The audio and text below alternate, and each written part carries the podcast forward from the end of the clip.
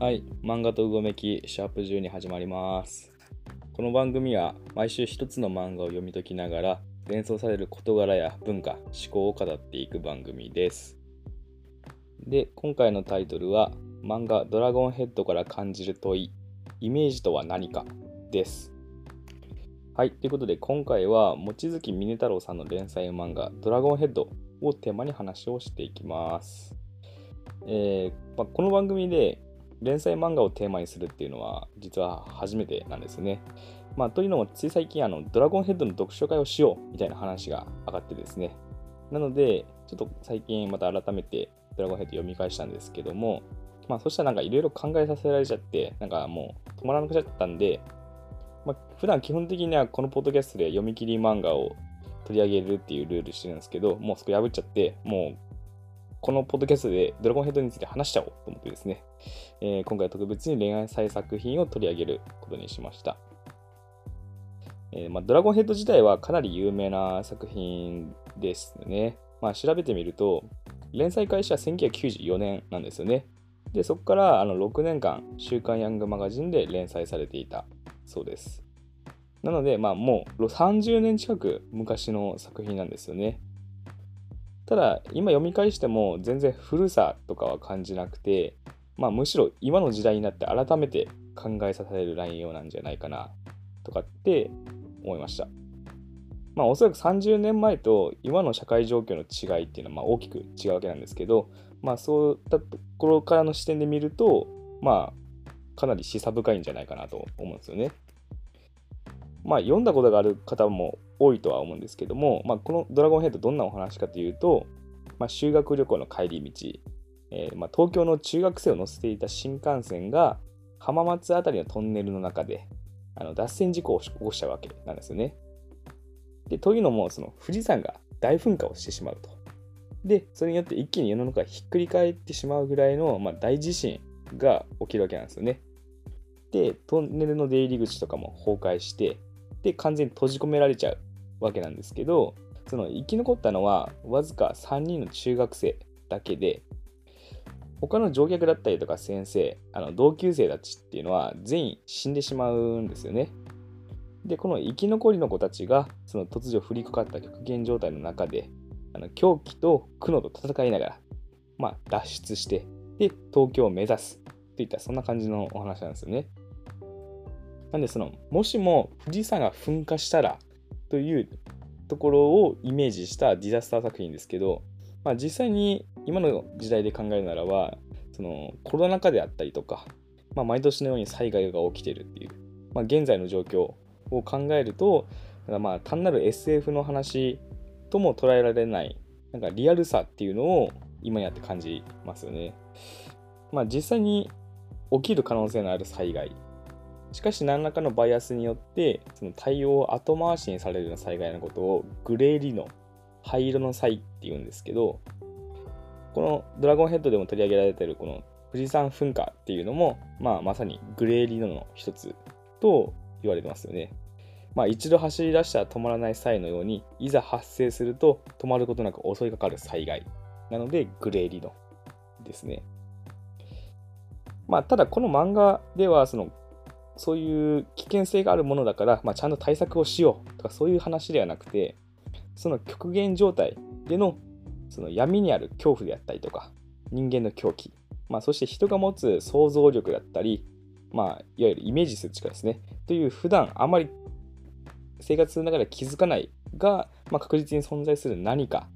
を描き出した作品なんじゃないかなっていうふうに僕は思うんですよね。まあ、実際に作中ではそのトンネルを出した後の世界、まあ、外の世界っていうのも凄まじい状況になっていてその火山の灰が降り続けているわけなんですよね。噴火してるんで。なんでもう昼間よりもわからないぐらい真っ暗になってるし、まあ、いきなりなんか真っ黒い竜巻が起きてしまったりとか急になんか大地震がまた起きたり、まあ、地震は頻発するんですけど、まあ、とにかく状況的にはやばいんですよね。でネットも電話ももちろんテレビもつながらなくなっていて、まあ、ほとんどの人が状況をつかめない状況になるわけなんですよね。で、そういった暗黒の中での、まあ、恐怖っていうのに人々は見舞われるわけなんですけども、まあ、そんな中でその多くの人がその状況に恐怖をしてで様々な挙動を起こすわけなんですよね。なんかまあ体中に変な模様を描いて、まあ、変な儀式をしたりとか自分の腹を切ったりとかまたある人たちはそのこの状況にっていうのにも絶望をして自分の家族もろとも殺して他にも周りの人間も殺しまくってで、まあ、暴徒化したりとかですね、まあ、そういう狂気に満ちた行動っていうのを取るわけなんですよね。なのでまあ自然環境も人の社会もどちらもやばいことになるわけなんですよね。ただそういった狂気というのも基本的にはみんな心の安定だったりとか安心を求めたり、えー、今の状況にその意味を見出そうとした結果そういった行動になっていくんだと思うんですよね。まあ今まで安心安全快適に守られていた当たり前っていうのが、まあ、根底から崩れていってるわけなんで新たな当たり前を作り出そうとしてる。まあそういった感じに見えるわけなんですよね。で、特に象徴的なのが、その3人の生き残りの中学生のうち、まあ、1人の男の子、信夫っていう男の子がいるんですけど、まあ、この信夫がですね、そのだんだん狂っていくんですよね。トンネルの中で。まあ、外界から遮断されて、まあ、真っ暗な闇の中。で、その、ま、闇の奥にそのなんか怪物の存在みたいなのをこう見出すわけなんですよね、信夫は。で、体中に変な文様を書き入れていって、で、謎の儀式を始めたりするんですよね。で、この儀式が結構やばくて、そのミニラって呼ばれてる、まあ、生きていた時は、なんか竹刀を持って生徒がビビらしたりするような、まあ、なんか分かりやすいぐらい嫌な生活指導の先生がいるわけなんですけど、そのミニラって言われてるんですよね、その先生が。で、そのミニラの死体をノブは引っ張り出してきて、で、神のように祭り出したりするわけなんですよね。まあ、この行動が、まあ、結構グロくてですね、まあ、本当にえぐいなって思うんですけど、ただまあ、その一方で、どこかこれはなんか、そのアニミズム的な何かっていうのも感じたわけなんですよね。で、ここでちょっと思い出したのが、その以前ネットで読んだ、その妖怪について研究をされている方の論文ですね。まあ、この論文自体もかなり示唆深くて面白いんですけど、えその妖怪について書いてある論文ですね。妖怪というのは、その日本に昔から存在するものですよね。その鬼であったりだったりとか、あのカッパだったりとか、まあ、あとはその水木しげるの作品のイメージですよね。で、この妖怪っていう存在は、その近代において、ま、盛んに研究されていたんだと。例えば、その柳田国夫であったりとかですね。まあ、そういった作品でも、その日本各地の妖怪について分析された作品っていうのもあったりしますし、でそういった妖怪っていうのはその昔の人々は実際にその妖怪を見ていたんだと書かれてるんですよね。でそれは視覚的な見ていただけではなくてその幻想的もしくはその創造的に見ていたんだと言われてます。なので妖怪はかつてはその見えるものであっただと。でそれが近代から現代にかけてその自然科学の発展であったりとか安心便利な世界の構築によって少しずつ見えないものになっていったんだと言われてるんですよね。しかし、その完全に見えなくなるってことではなくて、まあ、妖怪というのはどこかその人の意識に少し残っている姿形を変えながら存在し続けているものなんじゃないかっていうふうな風にも書かれてあるんですよね。まあ、なんかわかるようでわからないようなっていう感じですけど、まあ、この妖怪というのは結局何なのかっていうのを考えさせるわけですね。で、ここについてその古代での妖怪の話っていうのが分かりやすかったんですけど、まあ、古代においてはその妖怪というか、まあ、鬼の時代だったそうなんですよね。ただ、それを具体的に意味する実態というのはなくて、心の鬼という言葉に頼っていたそうなんですよね。で、この心の鬼っていうのは、罪の意識であったりとか、自分自身の気の咎めだったりの横島な心を指しているんだと言われてます。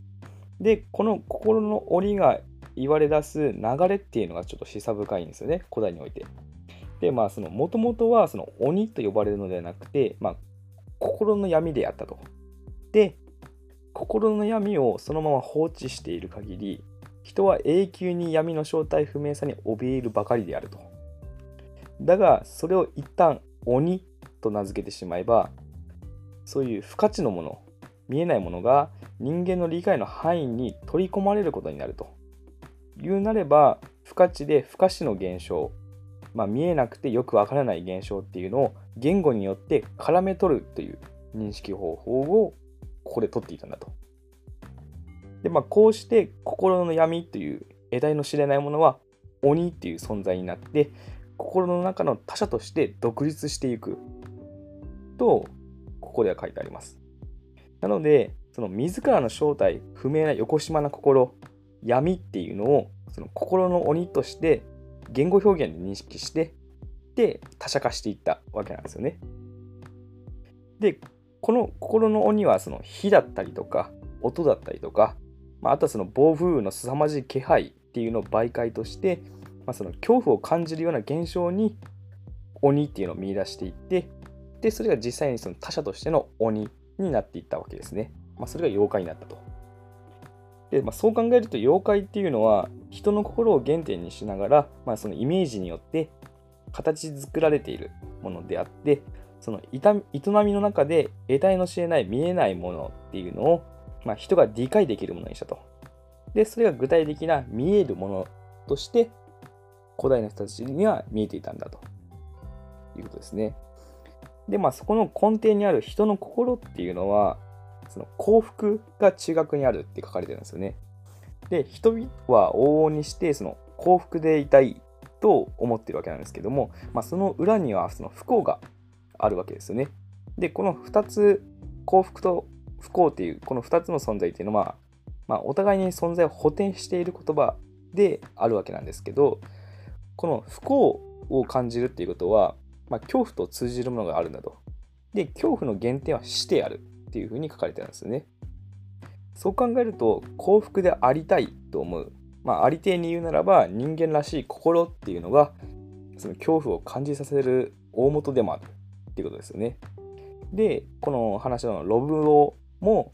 闇に得体の知れない何かをで、また同時に自分の心にある何かっていうのをそこに見出してで、心の鬼でそれを他者化してで、妖怪を見ていたじゃないかなと思うんですよね。で、まあそういう狂ってるとしか言えないような信夫の行動っていうのも、ただそれはある種とても人間人らしい行動でもあったのかもしれないと考えられますよね。で、まあ、あとこれはその漫画の中でも結構革新的な部分の話なんで、まあ聞いても平気な方だけ聞いてもらいたいんですけど、まあ、ドラゴンヘッドの後半の方では、その脳から恐怖を感じ取る器官を取り除いたりして、その恐怖を感じない人々っていうのが出てくるんですよね。で彼らは恐怖を感じないからこの壊滅的な状況でも、まあ、上の空で生活していたりとかですね。もう感情がないような。でどこか無気力な感じでこの壊滅的な世界を漂ってるんですよね。ただその一方でその逆に恐怖という感情に植え出してもいるわけなんですよね恐怖が欲しくってなってるわけなんですよねで自分たちの体を傷つけたりしてどうにかして恐怖を感じようとするその恐怖ジャンキーに彼らはなっていくわけなんですよね。でその恐怖ジャンキーたちの中でもそのリーダーみたいなやつがいるんですけどでそいつが語ることっていうのがまあ狂ってる感じではあるんですけども、まあ、どこか芯を食ったようなことも言うわけなんですよね。まずその自分たちが見えている世界っていうのは、まあ、認識によって変わるんだと。で自分たちが見たい世界を見ているだけなんだと言うんですよね。なんでなんか、有意識論のような、まあ、観念論のようなことを、こいつは言うわけなんですよね。で、そんな中でも人は死を排して、安心便利な世界に生きてきたんだと、今、今で。まあ、そうすることで、人は死に鈍感になっていったんだと。しかし、死と生は表裏一体であり、その死に鈍感になるということは、生に鈍感になることでもあるんだ、みたいなことを言うんですよね。で、今の壊滅的な状況の世界の先にあるその究極の恐怖みたいなのを求めてるってこいつは言うわけなんですよね。まあ完全に狂ってるわけなんですけどしかしこの性に鈍感になっているっていう事実はまあ確かにあるなとも思うわけなんですよね。その心の鬼が見えなくなっているっていうかですね、まあ、例えばそのデスラボっていう団体があるんですよね。これはこのコロンビア大学の中で2013年にできた研究チームなんですけど、その死を都市の中心に取り戻そうみたいな感じのコンセプトで活動されているとこですね。で、彼らの代表作品で、その星座の広場っていうのがあるんですよね。ニューヨークとブルックリンの間にあるマンハッタンの端にですね、その数千個もの光るお墓をぶら下げるっていうアイディアなんですけど、まあ、それによって、まあ、墓地でありながらも、交通のインフラとしても機能をする、まあ、施設を作ろうっていう風な、まあ、そういうアイデアなんですね。で、お墓の中には、まあ、無数のバクテリアが住んでいて、で、まあ、そこに死体を入れると、ゆっくり1年かけて、骨もろとも分解されていくと。で、この分解の時に発生する熱だったりとか、ガスのエネルギーを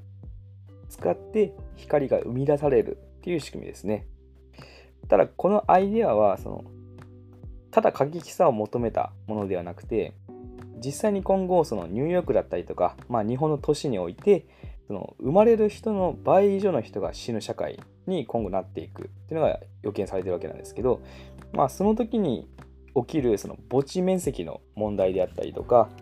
もはやただ形式化してしまっているその葬式の在り方などに向き合う時代っていうのが今後やってくるんじゃないか。で、その身近になっていく死とどう向き合うのかっていうのを、まあ、今の時代から真摯に考えていこうっていうのがこのデスラボの考え方ですね。で、これはなんか、その恐怖ジャンキーが言うように、その世の中が便利で快適になっていくにつれて、まあ、死というものは遠ざけられていって、で、タブー視されるようになってきたんだと。しかし、死というのは、まあ、実はとても身近なもので、まあ、逆に遠ざけることによって、えー、まあ、そういうふうな恐怖化していくっていうかですね、まあ、妖怪化していってるっていうのが、まあ、現代なんじゃないかなと。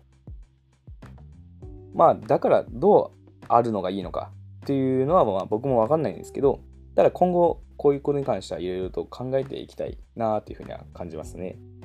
まあ、個人的にはこの主体が分解されながら光る墓で、なんか道路が照らされるっていうのは、なんかいいなって思ったりとかはしますね。で、また、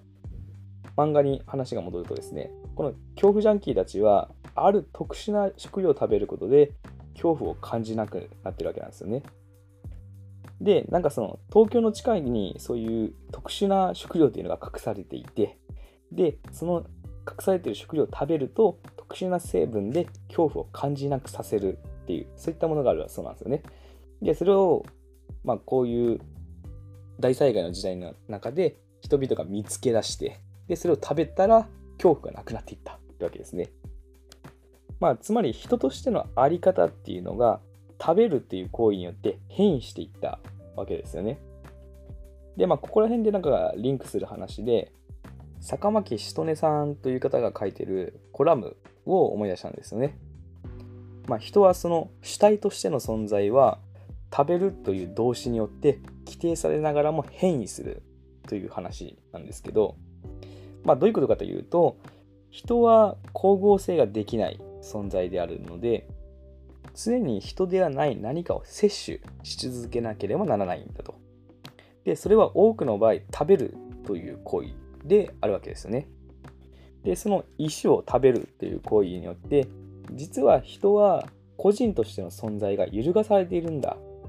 というお話ですね。まあ、例えば人というよりも、まあ、食べ物の方で一旦考えるとイメージしやすいと思うんですけど、キャベツという食べ物がありますよね。で、キャベツという食べ物は、育てられ方だったりとか、流通のあり方であったりとか、まあ、品種改良などによって、まあ、普通の消費者にはわからないレベルで微細な変化にさらされているわけですよね。で、それは、それぞれ同じものと言えるのかと言ったら、まあ、細かいこと言ったらそうではないんだと思うんですけど、ただ、言語的にキャベツっていう名詞によってそれらのいわゆるその緑色の塊たちはそのキャベツっていう存在言葉によって同一性を担保されているわけなんですよね。なので言語的に同じであってキャベツというアイデンティティがまあそこにはあるんですけどそれそのものの存在自体が何なのかという、まあ、存在論に関しては不問にされてきてるわけですよね。もうキャベツはキャベツなんだと。で、まあそういったキャベツであったりとか食べ物、そういう対象を食べる主体である人も、まあ、言語的に存在を担保されているわけなんですけども、その存在自体はやはり変化していってるわけですよね。まあそれこそ10年前の自分の体から見ると、今の自分の体の状態っていうのは異常であるかもしれないわけですし、なので、その個人として自分のアイデンティティが保たれていると言えるのは、あくまでも我々が自分というものは生まれてから死ぬまで代謝を続ける自らを一貫した存在であると信じる慣習の水準での話に過ぎないと言われてるんですよね。まあ実際にドラゴンヘッドの中でもその食べるという行為によって恐怖を失った人たちが出てくるわけですよね。で、彼らはもはや食べる前と食べた後では同じ存在であるというふうには、まあ、とても思えない状態になっているわけですね。見た目的にも、風貌的にも。で、まあ、また本人たちも自分というもの、生きているっていう感覚っていうのを、まあ、失ったような感じになるわけなんですね。で、それを失ったがために、その恐怖を求めて異常行動を繰り返すと。そうやって恐怖ジャンキーになっていったわけですね。で、これはもう〇〇さん、〇〇くんという名詞での存在の担保からも外れてしまっていて、もう何なのかよくわからない存在になってるわけですよね。まあ、自分自身というのは一体何によってそのアイデンティティ、まあ、個人としての存在が担保されているのかっていうのが、まあ、こういうのを見ていくとなんかわからなくなってきますよね。ただまあ少なくとも我々が思っているほど実は個人という存在は確かなものではないのかもしれないっていうことですね。で、まあそう考えたのが人というのは何か、まあ死とは何なのか、まあ、生きるとは何なのか、みたいなことが、